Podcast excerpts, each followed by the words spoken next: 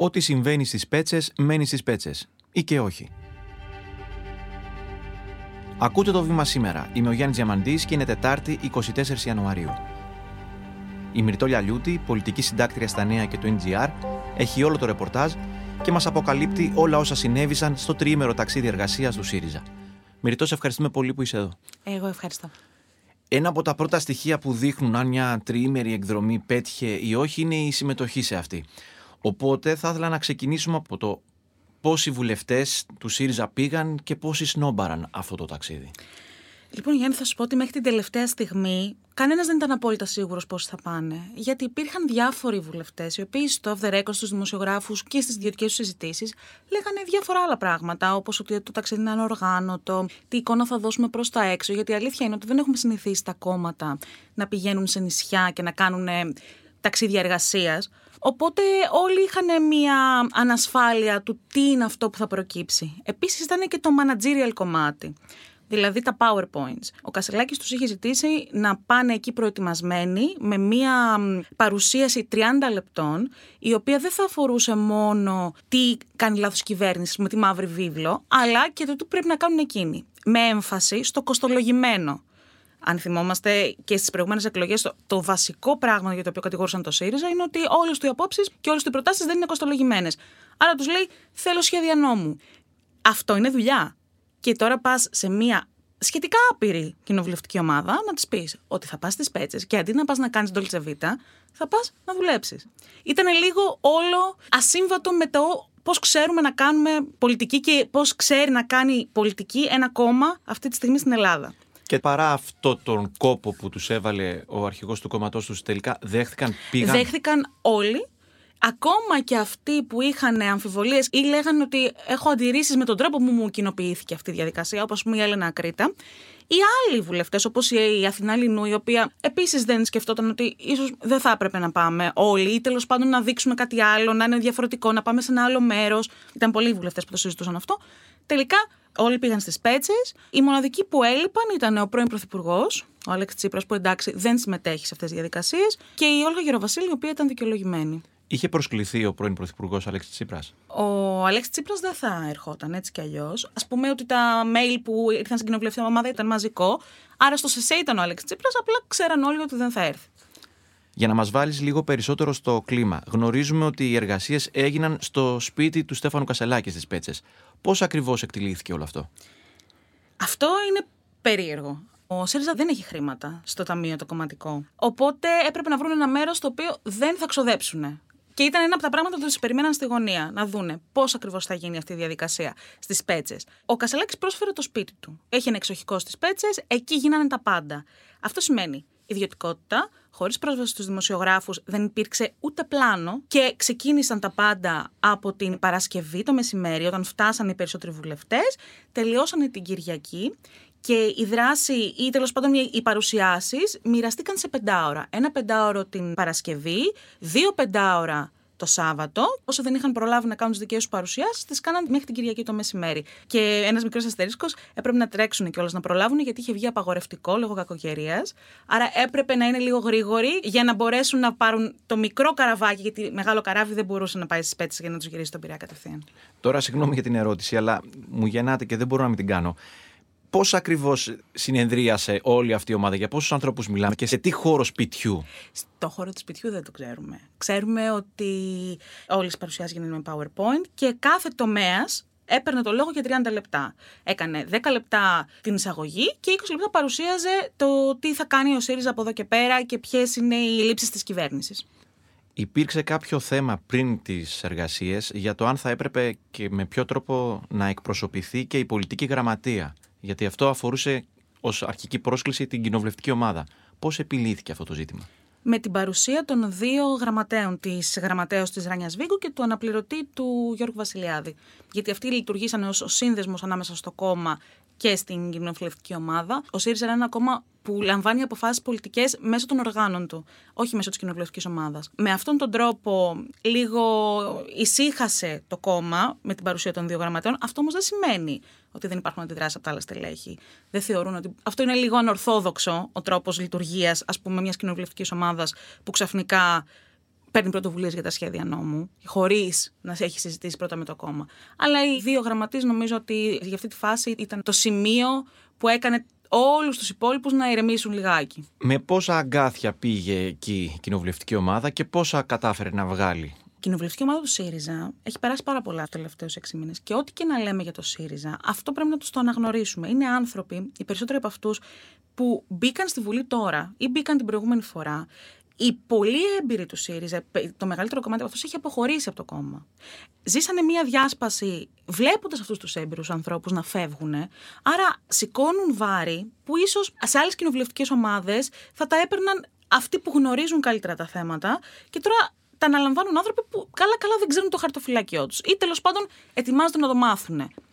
Και παράλληλα με αυτή την κατάσταση, έβλεπαν μια ηγεσία που είχε επιλέξει το προηγούμενο διάστημα να παίρνει πρωτοβουλίες η ίδια μέσω των social media. Και ήταν πολλές φορές που μαθαίνανε πού πάει το κόμμα και τι θα κάνει το κόμμα από τη συνεντεύξη του Προέδρου. Αυτό έπρεπε με κάποιο τρόπο να αλλάξει, γιατί δεν λειτουργούσε σωστά. Θέλω να σου θυμίσω ότι όταν άλλαξε η ηγεσία και κέρδισε τις εκλογές ο Κασελάκης, υπήρξε μια συζήτηση για το πώς θα γίνει οι θέσεις της κοινοβουλευτικής ομάδας, οι στρατηγικές, πώς θα γεμίσουν. Εκεί ο Παύλος Πολάκης, ως συντονιστής όλων των τομέων, δεν πήρε λευκά μόνο από τους ανθρώπους που φύγανε, πήρε λευκά και από τους ανθρώπους που μείνανε. Δηλαδή, υπήρχαν άνθρωποι που είναι ακόμα σήμερα μες στο ΣΥΡΙΖΑ, οι οποίοι δεν τον ψηφίσανε. Η αντικατάσταση του Θανάσου Χαρόπουλου, ο Θανάσου Χαρόπουλο ήταν ο διευθυντής κοινοβουλευτικής ομάδας του ΣΥΡΙΖΑ, από τον Γιώργο Τσίπρα που είναι σήμερα σε αυτή τη θέση, έγινε γνωστή από τις ανακοινώσεις του κόμματος και στους υπόλοιπους και στον ίδιο το Θανάστο Χαρόπουλο. Και αυτό ήταν μια διαδικασία που είχε δημιουργήσει μια αμηχανία για τις επιλογές και το πώς οι άνθρωποι έρχονται και φεύγουν. Χρειαζότανε νομίζω και αυτό είναι το συμπέρασμα από τις πέτσες, χρειαζόταν η κοινοβουλευτική ομάδα να αρχίσει να νιώθει την ηγεσία λίγο πιο κοντά της, να αμβληθούν λίγο οι διαφορές. Νομίζω ότι σε μεγάλο βαθμό το καταφέρανε αυτό. Αν έχεις πάει ποτέ σε εταιρικό working trip ή ταξίδι εργασίας, ξέρεις ότι το bonding και αυτή η διασύνδεση μεταξύ των ανθρώπων είναι το πιο σημαντικό σε αυτά τα ταξίδια. Νομίζω ότι αυτό πέτυχε και κερδίζει με αυτόν τον τρόπο ο ΣΥΡΙΖΑ μερικούς μήνες ή μερικές εβδομάδες, να είμαστε πιο σωστοί, μερικές εβδομάδες νηνεμίας, γιατί έρχεται ένα συνέδριο στο τέλος Φεβρουαρίου που θα είναι καθοριστικό για την πολιτική του κατεύθυνση και για τους συσχετισμούς που θα υπάρχουν μέσα στο εσωτερικό. Μιλώντας ακριβώς για αυτό το δέσιμο της ίσφυξης σχέσεων των bonding στο οποίο αναφέρθηκες, έχουμε εικόνα για το ποιες παρέες σχηματίστηκαν σε καφετέρειες, εστιατόρια, μπαρ κατά τη διάρκεια αυτού του τριημέρου; Η κοινοβουλευτική ομάδα έχει πάρει την προτροπή από τον πρόεδρο να μην κάνει πολύ σοσιαλεύ κοινωνική ζωή και να μην εμφανιστεί πολύ στα μπαρ του νησιού, για να μην υπάρξει η εικόνα ακριβώς ότι μετά από τη δουλειά πάμε και κάνουμε διασκέδαση. Δηλαδή, ήρθαμε εδώ πέρα για να ανεβάσουμε τις μετοχές του νησιού τον Ιανουάριο. Νομίζω ότι αυτό που έγινε γνωστό είναι ότι μετά την Παρασκευή πήγαν για ποτό το δίδυμο των γραμματέων Σβίγκου Βασιλιάδης με τον Νίκο Παπά και είδαν και τους ανθρώπους του ΣΥΡΙΖΑ στο νησί. Και αν δεν κάνω λάθος, νομίζω υπήρξε και ένα φαγητό το δείπνο του Σαββάτου, το οποίο όμως ήταν κανονισμένο από τον Κασελάκη. Και άλλαξε και η ταβέρνα στην οποία θα πηγαίνανε, επειδή είχε κακοκαιρία. Δεν μπορούσαν να πάνε στην ταβέρνα που είχε προγραμματιστεί και πήγαν σε μία που ήταν πιο κοντινή. Από την υπερέκθεση του Στέφανου Κασελάκη τις πρώτες ημέρες εκείνες της εκλογής του και κατά τη διάρκεια των εσωκομματικών εκλογών, που πραγματικά όπου υπήρχε Κασελάκης υπήρχε και μια κάμερα, τώρα μάλλον φτάνουμε σε ένα κρυφτοκυνηγητό μεταξύ Κασελάκη και δημοσιογράφων. Αυτό είναι τώρα μια καινούργια τακτική από τον Στέφανο Κασελάκη. Η υπερέκθεση είναι και όπλο, είναι και αχυλοπτέρνα. Γιατί μπορεί να σου βγει είτε από τη μία πλευρά είτε από την άλλη. Το είδαμε στις πέτσε αυτό. Ο Κασελάκης ήθελε να πάει να κάνει αυτό που είπαμε, ένα working trip, ένα ταξίδι εργασίας. Και τα πρώτα ξενοδοχεία που κλείστηκαν ήταν από δημοσιογράφους ψυχολογικών εκπομπών. Που πηγαίνανε να μάθουν πώς είναι το σπίτι, πώς είναι το μενού, αν θα είναι vegan. Που πολύ καλά κάνανε. Δηλαδή, από τη στιγμή που ο ίδιος έχει δώσει αυτό το βήμα, γιατί το έχει δώσει, να μιλάνε για την καθημερινότητά του και την προσωπική του ζωή και το σπίτι του, κάνανε και άνθρωποι τη δουλειά τους. Από εκεί και πέρα, καταλάβαινε και ο ίδιος ότι αν αυτό το trip στις πέτσες γινόταν για την προσωπική του προβολή, θα είχε χάσει το νόημα. Και αυτό που θα προσπαθούσε να φτιάξει στην κοινοβουλευτική ομάδα δεν θα πετύχαινε. Άρα, ο ίδιος δεν εμφανίστηκε καθόλου. Πήγε μια μέρα νωρίτερα για να αποφύγει τους δημοσιογράφους και τις κάμερες. δεν εμφανίστηκε σε αυτά που είπαμε, στα πηγαδάκια, στις παρέες, να πίνει ποτό ή να συζητάει, να κουβεντιάσει, να πηγαίνει με τα πόδια κάπου. Δεν τον είδαμε. Ενώ θα μπορούσαμε να τον έχουμε δει. Τον έχουμε δει στην Αθήνα πάρα πολλές φορές να κάνει το ίδιο και να πηγαίνει με τον σύντροφό του και το σκυλί του. Αλλά αυτή τη φορά επέλεξε να μην κάνει τίποτα από αυτά. Ήταν στρατηγική επιλογή για να δείξει ότι εδώ δουλεύουμε δεν το κάνω για μένα, το κάνω για όλους μας και ενδεχομένως να σηματοδοτεί και μια αλλαγή στην επικοινωνική στρατηγική για να είναι λίγο πιο επικεντρωμένη στο πολιτικό κομμάτι και όχι στην προβολή του ίδιου. Αυτό δεν σημαίνει ότι δεν θα υπάρχουν social media ή ο ίδιος δεν θα επιλέγει να μιλάει και να απευθύνεται μέσα των social media στο κοινό στο οποίο απευθύνεται. Αυτό θα συνεχίσει να γίνεται, απλά με διαφορετικό τρόπο. Υπήρξε, όπως διάβασα στο κείμενό σου, και ένα είδος σεμιναρίου για social media προς τους βουλευτές; Ναι. Η Δώρα Τσαμπάζη, η οποία είναι ειδική συνεργάτητα του ΣΥΡΙΖΑ, είναι δημοσιογράφος και τη γνωρίζουμε γιατί ήταν η σύντροφος του Αλέξανδρου Νικολαίδη, έκανε στους βουλευτές ένα μάθημα για το πού είναι τα λάθη που κάνανε το προηγούμενο διάστημα, πώς μέσα από τα social media φαινόντουσαν οι διχογνωμίες και η εσωστρέφεια του κόμματος και πώς θα μπορούσαν με κάποιον τρόπο που θα είναι πιο συντονισμένος να χρησιμοποιήσουν τα social media για να εξάγουν πολιτική και όχι για να γίνονται οι ίδιοι αντικείμενο κριτικής. Οι πολιτικοί συντάκτες και μέσω ημών με ύψιλον η κοινωνία πώς γίνεται σοφότερη σε σχέση με τους πολιτικούς στόχους που τέθηκαν σε αυτό το ταξίδι για το ΣΥΡΙΖΑ; Δεν γίνεται ακόμα, θα γίνει στο μέλλον. Αυτό που πήραμε κι εμείς ήταν μια λίστα από στοιχεία και σημεία που θα απασχολήσουν το ΣΥΡΙΖΑ το επόμενο διάστημα. Αλλά το να τα δούμε αυτά στην πράξη, το να γίνουν σχέδια νόμου και να είναι κοστολογημένα, θα τα δούμε στη Βουλή πια.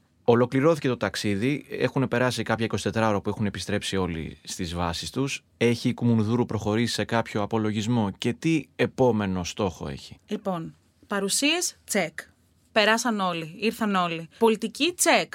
Μας δώσανε και στο τέλος ένα ενημερωτικό για το περιεχόμενο του κάθε τομέα και τι ήταν αυτά που στην πραγματικότητα που στοχεύει ο ΣΥΡΙΖΑ. Η επικοινωνία, τσεκ. Άρα τα βασικά τα έχει κάνει αυτό το ταξίδι που έπρεπε να κάνει το αν το ευχαριστήθηκαν οι βουλευτές, νομίζω ότι το ευχαριστήθηκαν και φάνηκε και από τον τρόπο που άλλαξαν γνώμες και την τελευταία στιγμή και που έφτασαν στο νησί όλοι. Νομίζω ότι αυτό το ταξίδι ενδεχομένως να αλλάξει και λίγο τον τρόπο που βλέπουμε ανάλογες πρωτοβουλίες από τα υπόλοιπα κόμματα.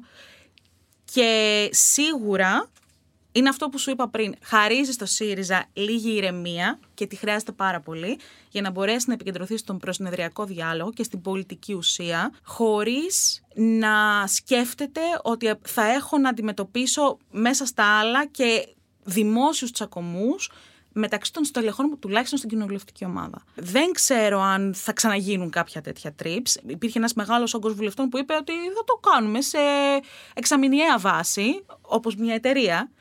Από εκεί πέρα μπαίνει και ο αστερίσκος της εταιρείας. Μπορεί ένα κόμμα να λειτουργεί ως εταιρεία. Αυτό θα το δούμε στην πορεία. Μυρτώ Λιούτη, σε ευχαριστούμε πολύ. Εγώ ευχαριστώ. Όσοι μας ακούτε τον τελευταίο χρόνο, ξέρετε ότι στο βήμα σήμερα παρουσιάζουμε ένα θέμα κάθε μέρα, προσπαθώντας να δούμε και να εξηγήσουμε όλες του τις πλευρές. Είμαστε πολύ χαρούμενοι που οι ακροατές μας, εσείς δηλαδή, αυξάνεστε καθημερινά. Αυτή είναι η μεγαλύτερη επιβράβευση για τη δουλειά μας. Όμως, θέλουμε να γίνουμε καλύτεροι και θέλουμε να ξέρουμε και ποια θέματα απασχολούν εσάς. Μην διστάσετε λοιπόν να μας αφήνετε σχόλια σε όποια εφαρμογή μας ακούτε και το επιτρέπει. Αν για παράδειγμα μας ακούτε από το Spotify, μπορείτε να μας αφήνετε το σχόλιο σας κάτω από κάθε επεισόδιο. Και δεν υπάρχει λόγος να το κρατάτε κρυφό. Μιλήστε για το βήμα σήμερα και σε άλλους που θέλουν να ενημερώνονται έγκυρα κάθε μέρα. Αυτά για σήμερα. Ακούσατε το βήμα σήμερα. Δημοσιογραφική επιμέλεια Έλενα Κούση. Δημοσιογραφική παραγωγή Σωτηρία Δημητρίου Κατιάνα Καλιγέρου. Ηχοληψία και τεχνική επεξεργασία ήχου Ηλέκτρα Σιθιανάκη Στέλιος Τινανταφύλου. Το βήμα σήμερα. Εξηγούμε τις ειδήσεις.